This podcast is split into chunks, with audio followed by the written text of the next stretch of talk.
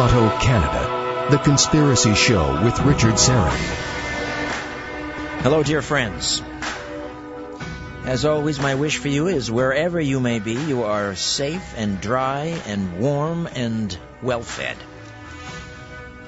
Thanks for allowing me into your homes and your heads, and as always, thank you for your ears and your voices. Now, uh, I want to immediately draw your attention to a, a huge event uh, that's uh, coming to Toronto, and uh, I'm uh, involved in a certain capacity.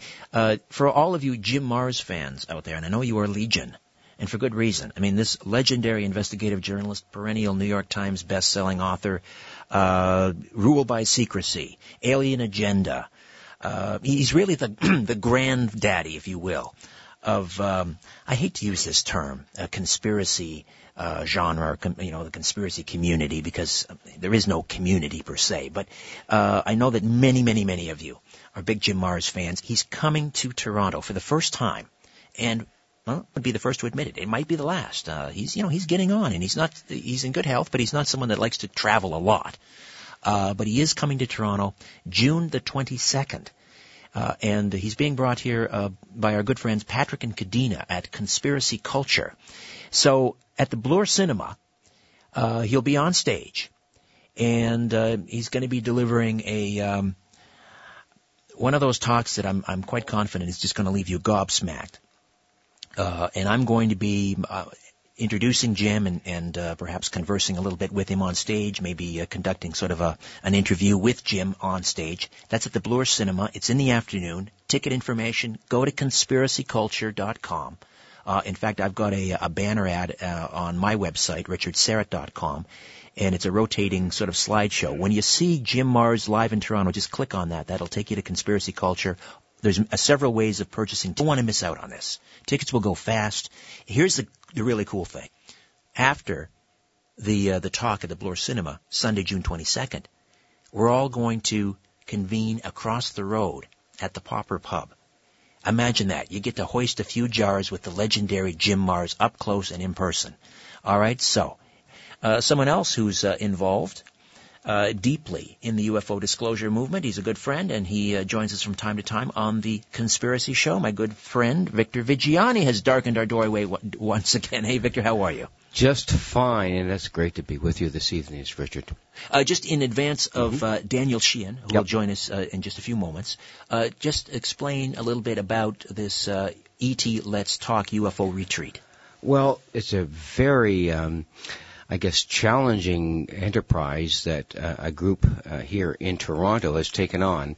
And what they're going to do is hold a retreat, a, a, a three-day retreat north of Toronto in Bolton and it's it's uh, sort of a a retreat that's going to be not necessarily dealing with just the UFO ET contact issue, but with other aspects of it. It's not just uh, just you know, sightings in the sky. It's about where the the the ET issue is really going. And uh, this UFOcontact.com slash retreat, and just Google that you'll be able to find out um, how you can spend a couple of days up north in Toronto with a group of people that will be explaining what the UFO issue is all about. And Daniel Sheehan, the, the one person that we'll be interviewing, talk uh, about in a few minutes, will be be talking with other people too. So that uh, it's it's a very um, it's a very different kind of um, venture that uh, that they're taking on. All right. Uh, well, having said that, let's bring uh, Daniel Sheehan into the program. Uh, Daniel, as I said, is a Harvard College, Harvard Law School, and Harvard Divinity School trained constitutional litigation and appellate attorney. Quite a mouthful, but it's quite a resume. Over the past 44 years, Dan's work as, an, as a federal civil rights attorney, author, public speaker, college and law school educator has helped expose the structural sources of injustice in our country and around the world He's protected the fundamental and inalienable rights of our world's citizens and has elucidated a compelling and inspiring vision for the future direction of our human family. His dedication to this vision and his work have placed him at the center of many of the most important legal cases and social movements of our generation, including, as I mentioned earlier, the Pentagon Papers, Watergate, Karen Silkwood, Three Mile Island, the Wounded Knee occupation, and others. He also served as legal counsel to Dr. John Mack, the chair of the Department of Clinical Psychology at Harvard Medical School in Cambridge, Massachusetts. Dr. Mack, of course, was a Pulitzer Prize winning biographer who, utilizing the scientific methods of medical psychology, conducted extensive research into the phenomenon of alien abduction. In 1977, Dan served as a special counsel to the United States Library of Congress investigation into the existence of extraterrestrial intelligence that had been expressly requested by then President Jimmy Carter. Following this work, Dan was invited to present a three-hour closed-door seminar on the theological implications of our contact with ETs to top 50 scientists assigned to the SETI project, the search for extraterrestrial intelligence, at NASA's Jet Propulsion Laboratory. Given these experiences, Dan was in a, uni- a unique position to handle legal issues surrounding the extraterrestrial intelligence debate. In 2001, Dan was invited to serve as a general counsel to the Disclosure Project, which coordinated the sworn testimony before staff members of the United States Congress by former U.S. military officers, Federal Aviation Administration officials, and NASA employees, attesting to their own direct personal knowledge of government information confirming the UFO phenomenon and the belief on the part of important agencies of our government in the existence of extraterrestrial intelligence. Quite a resume, quite a man. Daniel Sheehan, welcome to the Conspiracy Show. How are you? I'm terrific. Thank you, Richard. I'm glad to be here. And uh, say hello, of course, to our mutual colleague, uh, Victor Viggiani. Hey, Victor. How are you? Good to talk to you, Danny. Good to talk to you again. Daniel, uh, a, a, quite a resume, and uh, uh, what, uh, what jumps immediately to mind is how these two areas sort of intersect, and I'm talking about civil rights uh, and the UFO ET issue. Can you exp- bring that into focus? What is the connection between civil rights and UFOs and ETs? Well, it's it's, it's kind of interesting, Richard. I I started out at Harvard, at when I was at Harvard Law School. Uh, was one of the founders of the Harvard Civil Rights Law Review, and uh, I started out with my focus in in my college career and in law school dealing with civil rights. At that time, as we recall, uh, 1967 to 1970, it was there was a major focus on black civil rights down in the South. The the whole desegregation of schools, the Vietnam War, and the uh, the illegal surveillance that was being conducted by the FBI and the Central Intelligence Agency and others against people who were opposing the war.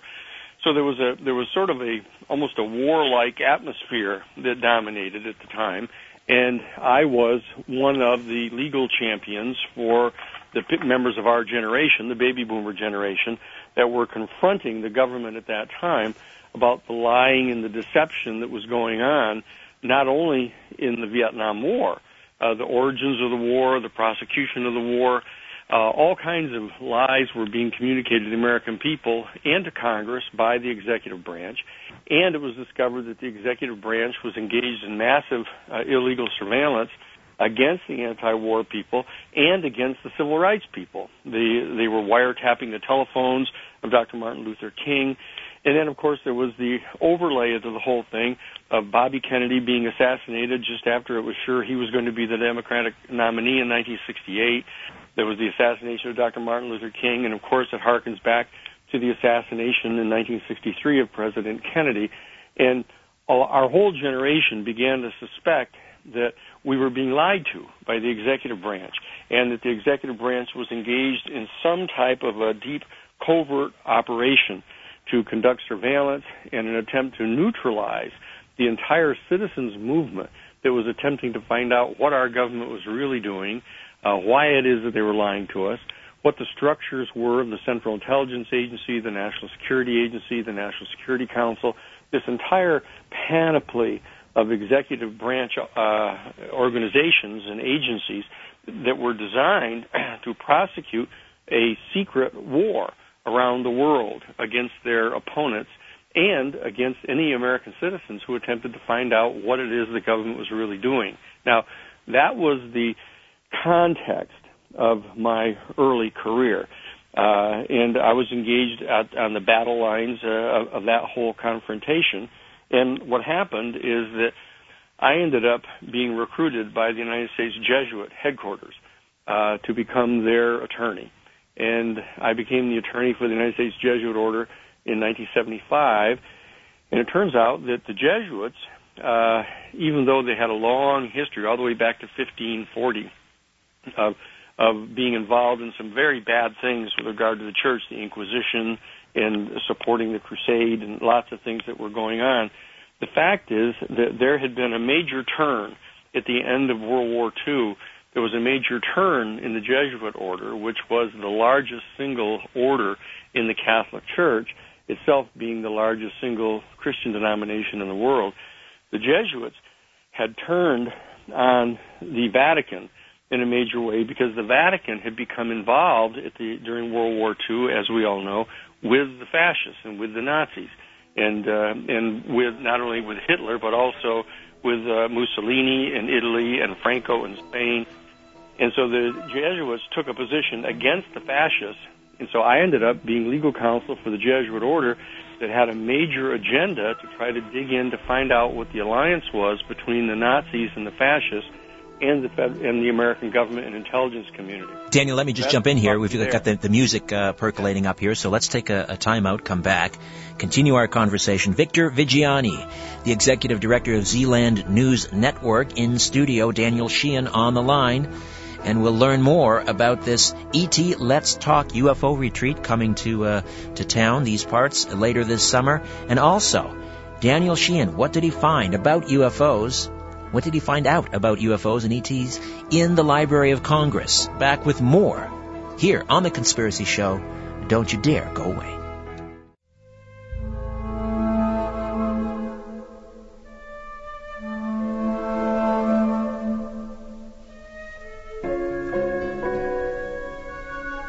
Where there's smoke, there's The Conspiracy Show with Richard Syrett. I realized that there was a, a classification above everything that I'd ever seen that has to do with this particular category. About contact with these beings that were recovered from Roswell, a, a living being, one particular living being that they brought to Wright-Patterson. They had to keep the being isolated, they were afraid of potential contamination. I was challenged at that point to try and determine whether or not uh, I would reveal these things to everyone. I kept trying to have contact with people inside the intelligence community to say, look, if there's something that you think I ought to know, that would convince me that the American people somehow shouldn't know about this, tell me about it, will you?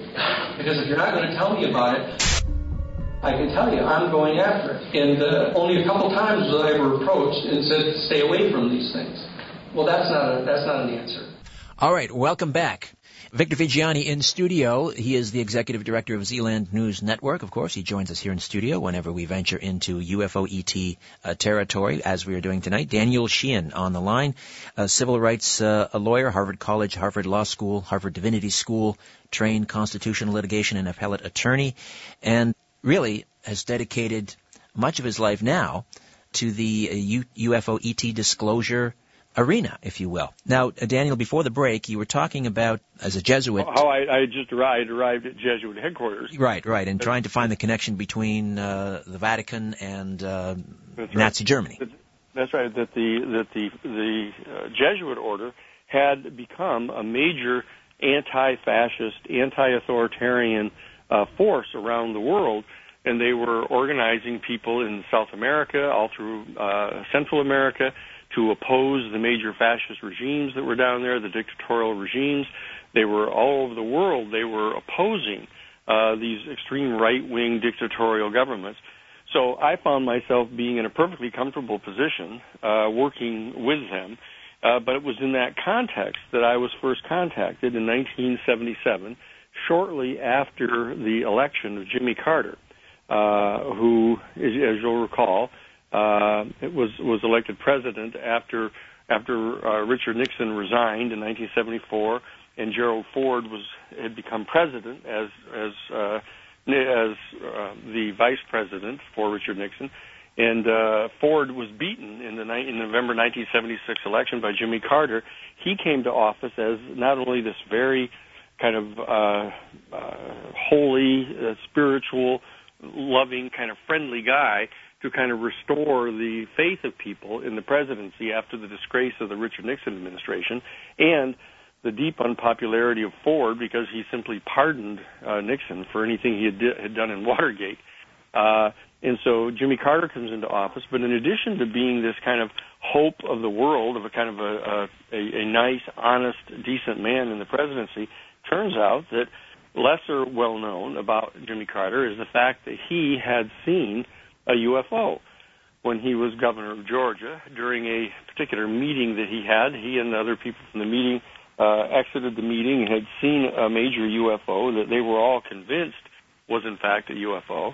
So when Carter was elected in November of 1976, in in uh, December of 1976, prior to his having be, having been inaugurated on January 21st of 1977, uh, in December of 1976, uh, before becoming officially the president, he had a meeting with the head of the Central Intelligence Agency, who at that time was George H.W. Bush. And he had been appointed to be the director of the Central Intelligence Agency by Gerald Ford uh, in 1977. And, uh, uh, well, actually 1975 and in 76 and the bottom line is, Jimmy Carter met with met with uh, George H. W. Bush as the head of the CIA, and said, "Look, I'm, I'm the elected president. I'm going to be inaugurated here in another few weeks. Would you brief me on the issue of extraterrestrial intelligence and UFOs? Because I happen to have seen a UFO, so I'm aware of the fact that they're real, and I'd like to have you fill me in on what's going on." And it turns out that in that meeting, George H. W. Bush said to him, uh, "Well." Uh, look, I'd like to make a deal with you. I'd like to have you appoint me to be your director of Central Intelligence, and I would like to stay on as the director of Central Intelligence with Republican and Democratic administrations alike, just like J. Edgar Hoover stayed around for uh, many years, uh, from one administration to another as the head of the FBI. And if you'll agree to keep me on as as your director of Central Intelligence, I'll brief you on the ET issue and uh, the UFO issue. Well, Carter didn't want to appoint him to be his director of Central Intelligence. Uh, in fact, uh, Carter was in the process of firing 840 covert operations uh, people from the operations director to the CIA who had worked under George Bush. So he said no. And so George H.W. Bush, as the director of the CIA in December of 1976, uh, flat out refused to give President Carter the information and he said that if you're going to be able to get this information, uh, you're going to have to have it declassified uh, in order to get it. And uh, if you're going to do that, you have there's a procedure you need to follow. You need to contact the House of Representatives, their Science and Technology Committee, and have them contact the Congressional Research Service, and have the Congressional Research Service file official applications to have this information declassified so you can see it. Because frankly, you don't have a need to know this stuff. And so uh, Carter was completely flabbergasted that this had happened.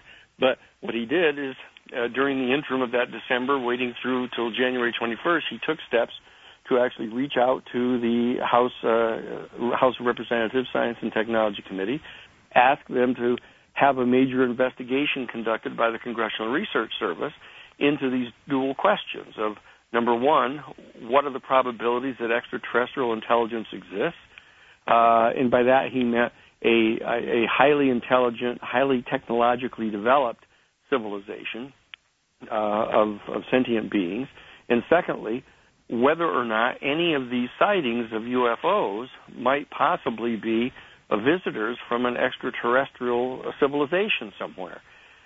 And so he, he he gave that request to the Science and Technology Committee of the House of Representatives. They passed it on to the Library of Congress, uh, and it turns out just totally, totally coincidentally, I at, at Jesuit headquarters there I was as general counsel, having nothing to do at that time with the UFO issue or ET issue, any, any more than a lot of other intelligent uh, people in the country who were very interested in it and had read a lot about it and had been following it uh, in the news and, and things. And but what happened is I was having dinner with a, uh, a friend of mine, uh, the Rosemary Chalk, who happened to be the executive secretary of the National Science uh, Foundation.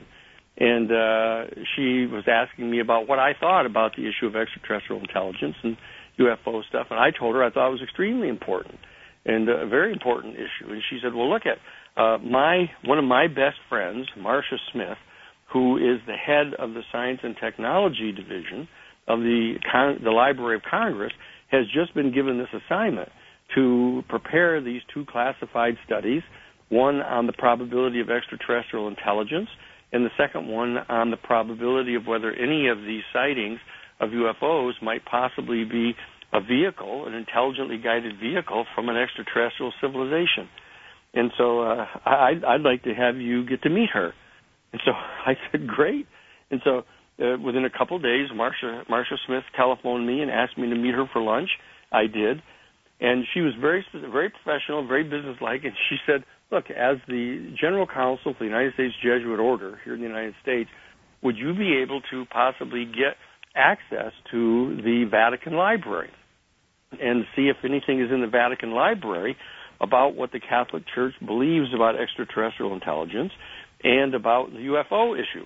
And so I said, well, let me check with my superiors. And so I checked with Father Bill Davis, uh, in the in the director of the, the national headquarters, and they gave me permission to try. So I sent sent a, an official letter from the U.S. Jesuit headquarters in Washington D.C. to the Library of Congress. And it turns out that the director of the library or the Library of uh, the Vatican, the Vatican Library, turns out is a Jesuit. So I thought we had a pretty good chance of being able to get access to the to the files, but it turns out to my surprise he said no, we couldn't have it. So I wrote him a second letter saying, "Look, I don't I don't think you really understand this. This is the official United States Jesuit order, the largest of all the orders in the entire church, in the largest uh, uh, order of the Jesuits. We have 10 provinces here in the United States, more than any other country you know, we're asking for access to this information because the President of the United States would like to have it.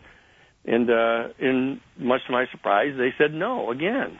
So I reported this to Marcia, and uh, Marcia said, uh, "Look, would you like to become a, uh, a special consultant to our preparation of this study so that we can have advantage of your expertise as a you know Harvard trained uh, attorney to make sure we probe the evidence correctly and, and make sure that the probabilities are what we think they are with regard to the implications of given evidence, etc.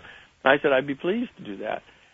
Then shortly later, within a month or so, uh, we we were contacted. I was contacted by Marcia again, and she said that, that look, the House of Representatives has cut out over half of the entire budget for SETI, for the search for extraterrestrial intelligence out of the Jet Propulsion Laboratory. And we, as, as members of the uh, government, employees of the government at the Library of Congress, and the scientists in the SETI program, are not allowed to lobby. There's a law against government officials lobbying. So, would you be willing to participate with a number of the astronauts and go around to the congressional offices and ask them to put the money back into the SETI program? And so I did.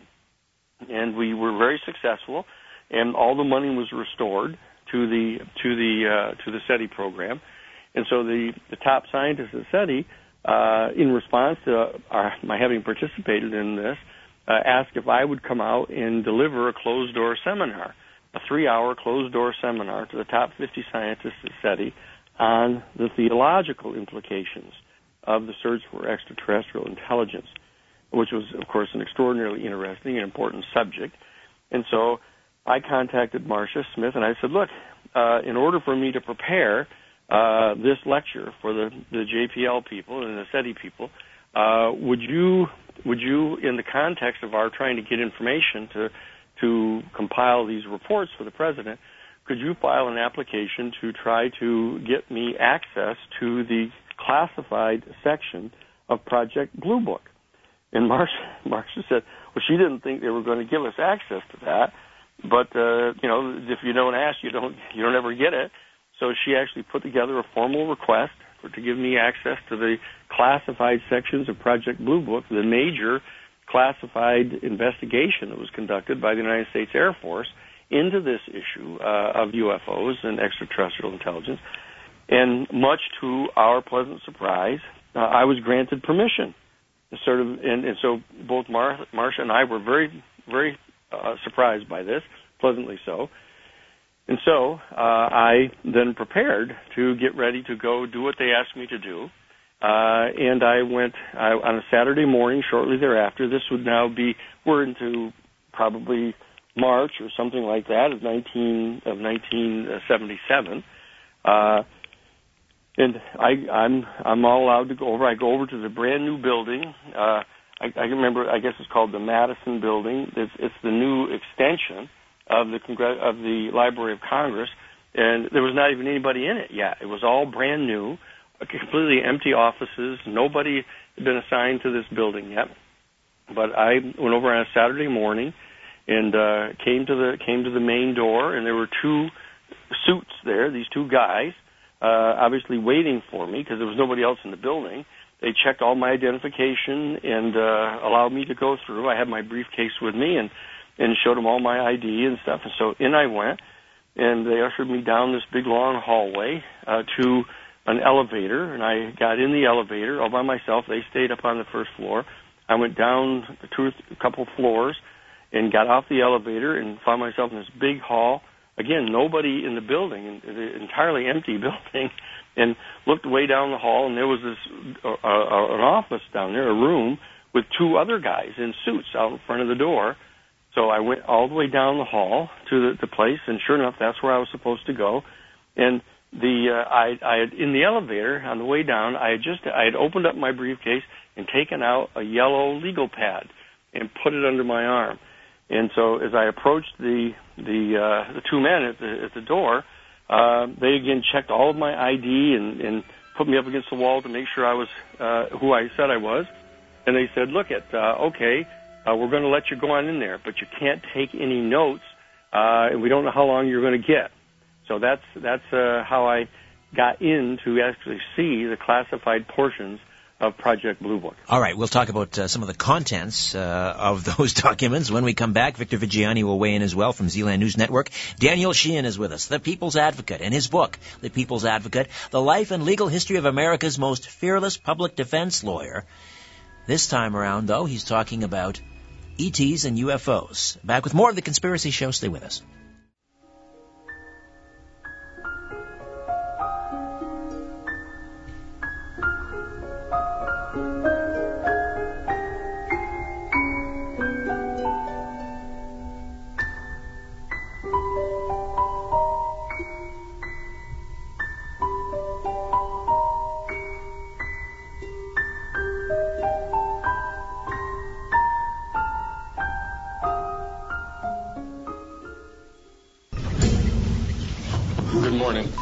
Daniel Sheehan. I'm an attorney and I'm a 1967 graduate of Harvard College in American Government Studies and Constitutional Law and a graduate of Harvard Law School. I served as general counsel and one of the co-counsel for the New York Times in the Pentagon Papers case and became general counsel for the United States Jesuit headquarters in Washington, D.C.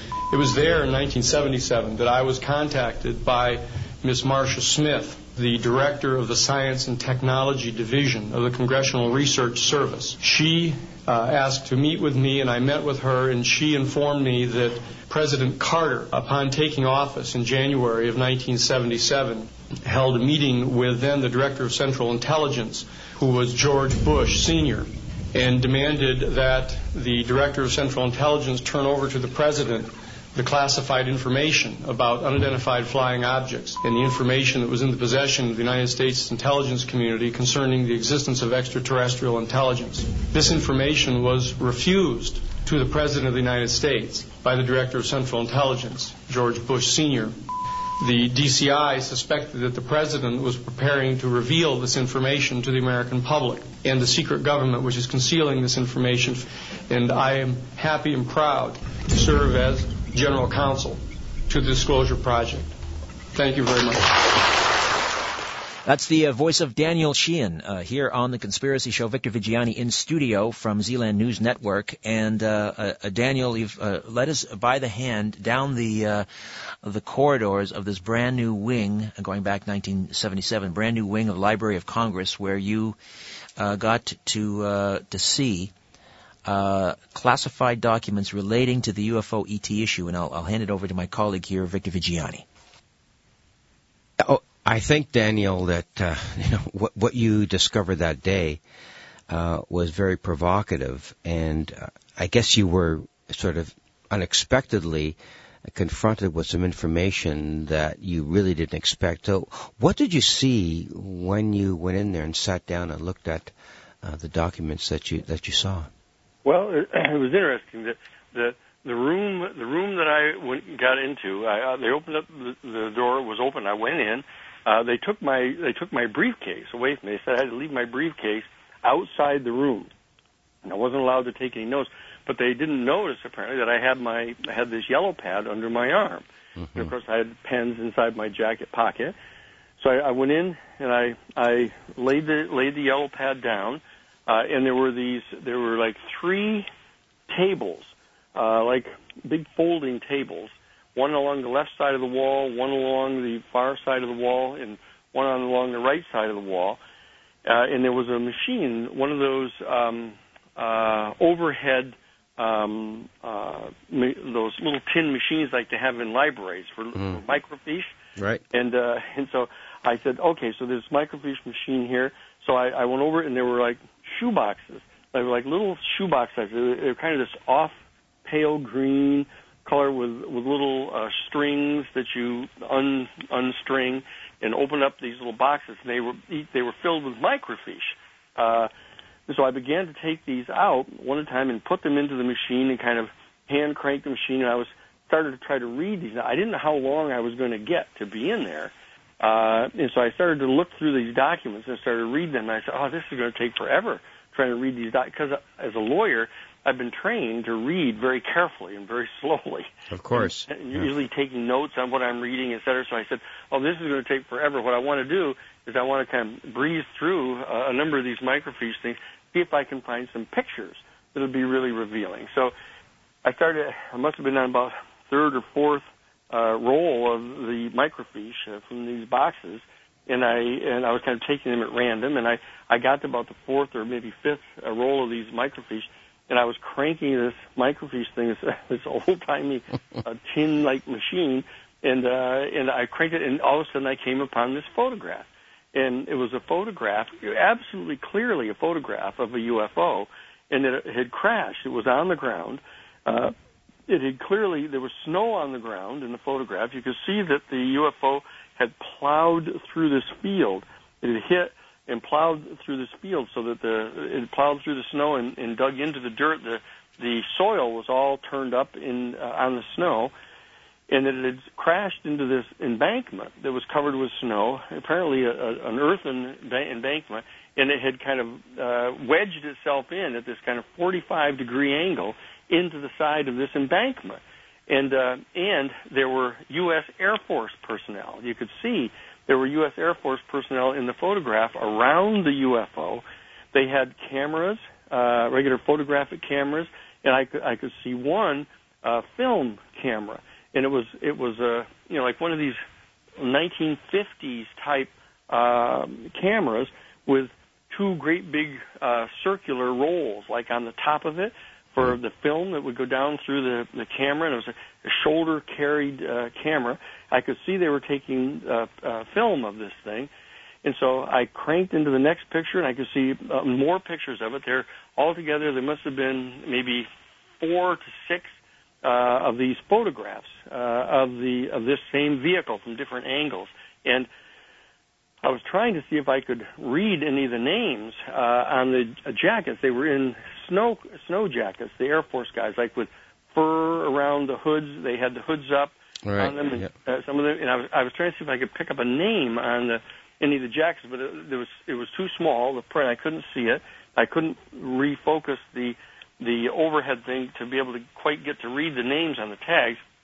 But when I, all of a sudden I recognized that it was this, this UFO that was stuck in the side of the bank. It was classic. It was a big saucer-shaped thing. It must have been it must have been a hundred feet wide, uh, and it had uh, the classic dome on the top of it.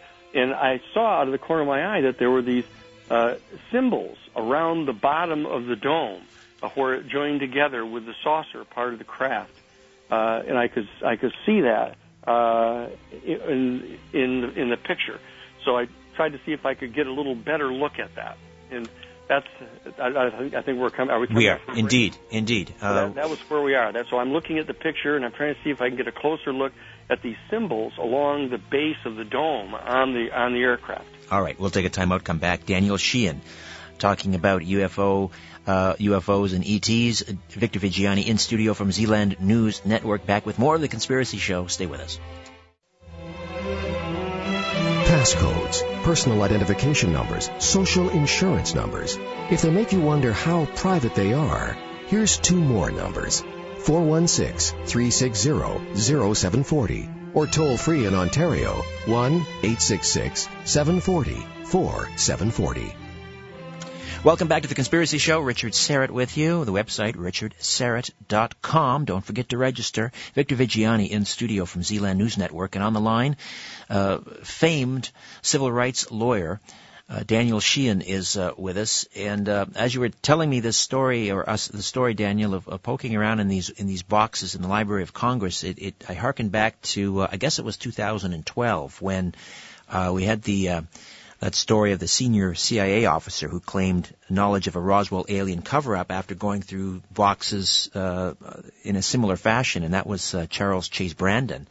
and I don't know if it was at the Library of Congress when um, when he uh, uncovered this this box that was labeled, I believe, Roswell, and and uh, he said, "I absolutely know, as I sit here talking to you, that there was a craft from beyond this world that crashed at Roswell." Did you have when you opened that box and you and and and, and went through those microfiches and looked at those pictures? Was that your your come to Jesus moment in terms of the UFO issue, if I can use that term? Well, well, what it was is that I, I knew I could. There wasn't any question that it was a UFO you know, and it and it wasn't you know like a light in the sky or even a light in the sky that moves very erratically and and couldn't be any other kind of craft. This was a full scale UFO, just like you see in the drawings, and uh, and the, this at, at that time, of course, that's 1977. Uh, and there hadn't been as many photographs as there are now, with, with everybody carrying their, their, you know, their cell phones around and taking photographs and in Jaime Maussan had those amazing photographs of the UFOs over Mexico City, et cetera. Well, this was earlier, and so so I was flabbergasted to see that there, there here's the official United States Air Force uh, Project Blue Book, uh, official government files with, with an absolutely indisputable UFO there on the ground, and you know there weren't any reasons for U.S. Air Force personnel to be flooding all around this thing, taking photographs and everything else of it if it was one of their own. Uh, and, and so, but when I when I saw the symbols around the bottom of the dome, uh, I could tell right away that this wasn't anything, uh, any one of ours or Russians or anything. So, so what I did is I tried to figure out how to crank up the size of the of the uh, symbols around the the base of the dome, and I I I looked around to make sure nobody was looking. I went over and got the yellow pad, and I brought it over, and I opened up the yellow pad to the inside uh, of the cardboard at the very back of it, and I, I slid it under the under the uh, overhead uh, microfiche machine, and I I focused the the size of the picture so that it kind of came, filled up the the bat, the cardboard portion of the yellow pad, the inside of it, and then I hand traced every single one of the symbols that I could see around. I, I could see sort of 180 degrees uh, this side of where the photograph was of the symbols around the bottom of the base of this thing. And these were not, this was not hieroglyphics, this was not Russian, it was not Chinese, it wasn't any kind of a, uh, a language of anything that I'd ever seen. Uh, these were clearly some other kinds of symbols made up of, of and I think I, I think I've shown Victor. I, I kind of showed him because I, I've I've gone looking for this thing. I've mm-hmm. I've put it in. It's in my Jesuit files. I've got uh, with the two with the copies of the ultimate uh, the classified reports that were put out, the two reports on the on the ETs and, and the uh, and the UFOs, which I, I think have later been declassified, but I have the original classified uh, mm. things in the file.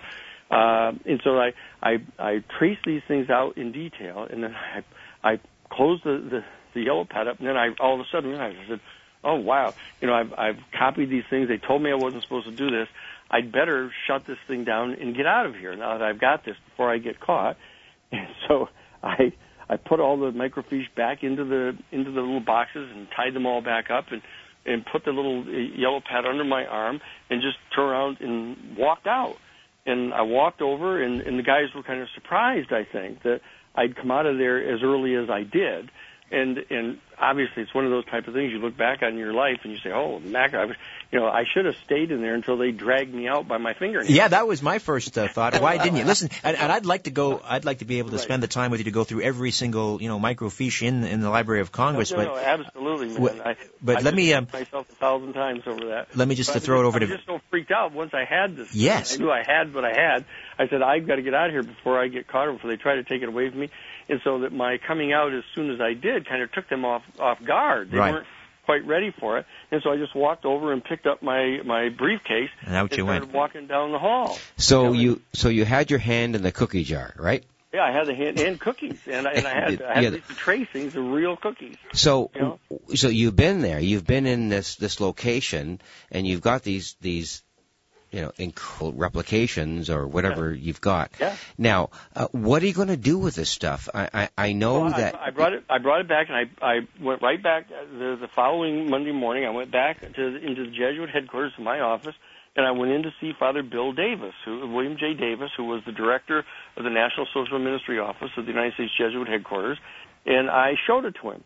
I said, "Look, look what I found here," and I told him all about the photographs and exactly what was all. The, of course, he knew that I was doing all this because I'd been touching base with him to get clearance to do it all, and he looked at me kind of strangely, and he went over to his desk and he pulled, he opened up the drawer, and he pulled out a little envelope, and he pulled out a photograph.